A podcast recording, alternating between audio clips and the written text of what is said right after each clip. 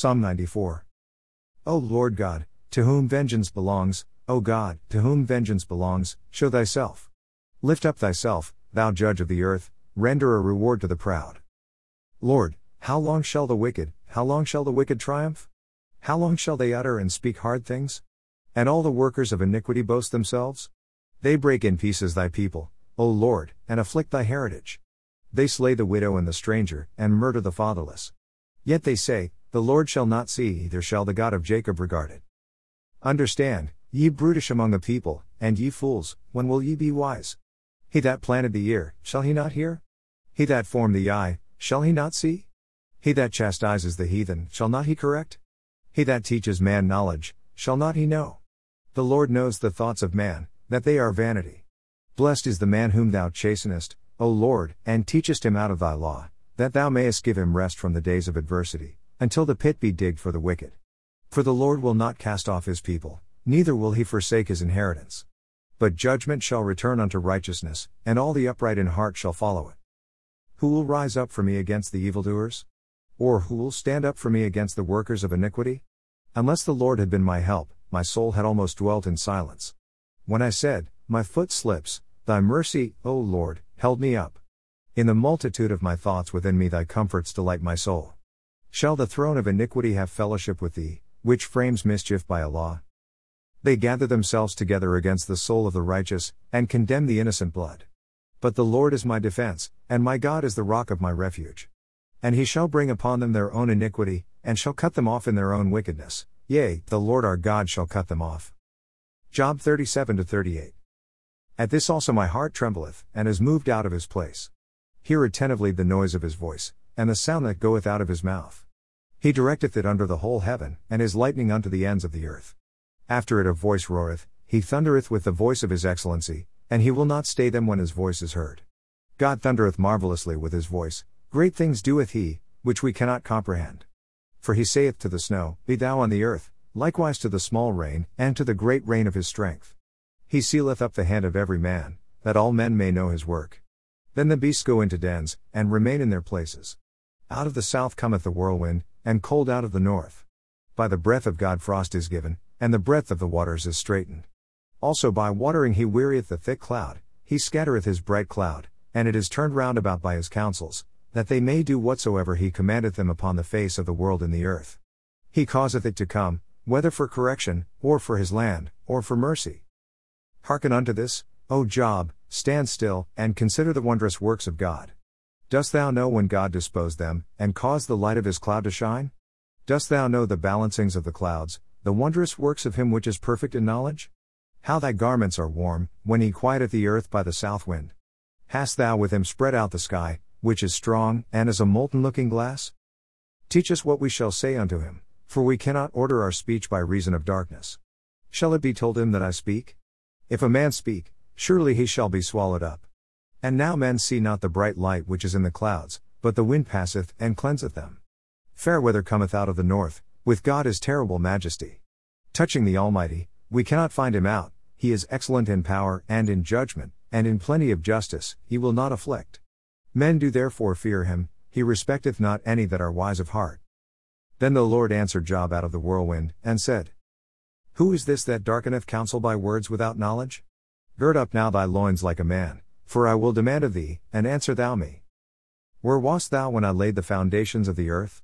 Declare, if thou hast understanding. Who hath laid the measures thereof, if thou knowest? Or who hath stretched the line upon it? Whereupon are the foundations thereof fastened?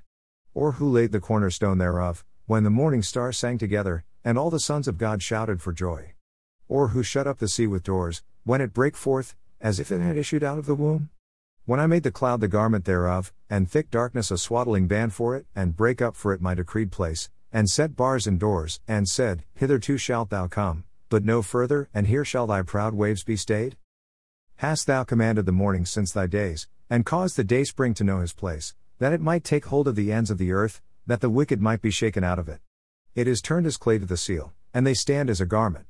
And from the wicked their light is withholden, and the high arm shall be broken.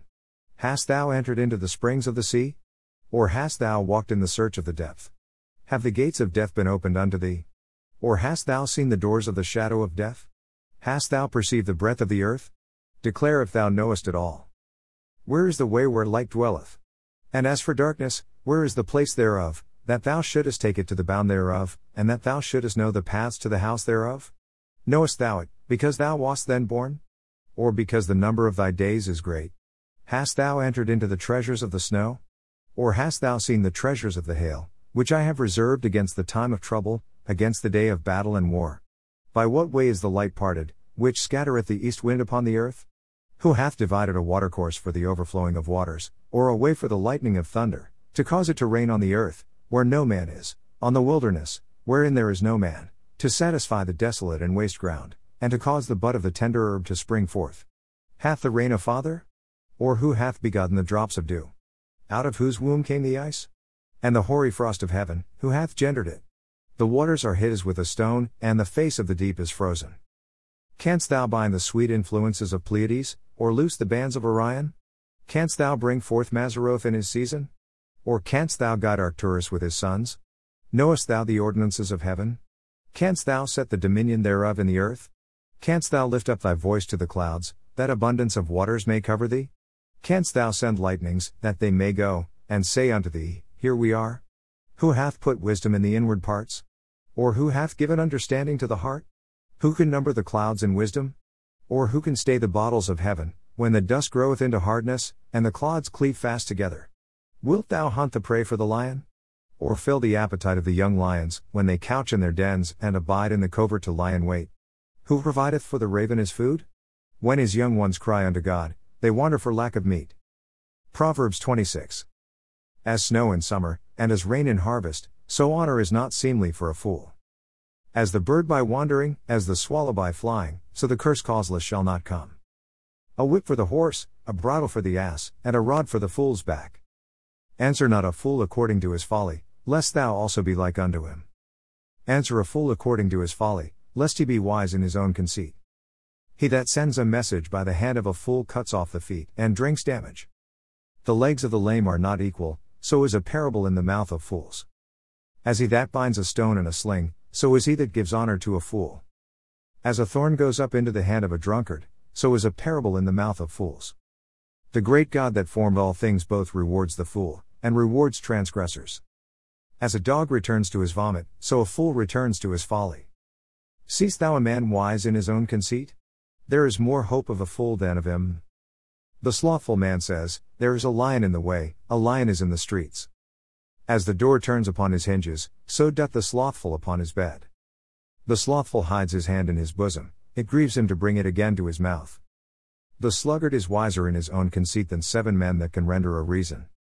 He that passes by, and meddles with strife belonging not to him, is like one that takes a dog by the ears. As a madman who casts firebrands, arrows, and death, so is the man that deceives his neighbor, and says, Am not I in sport?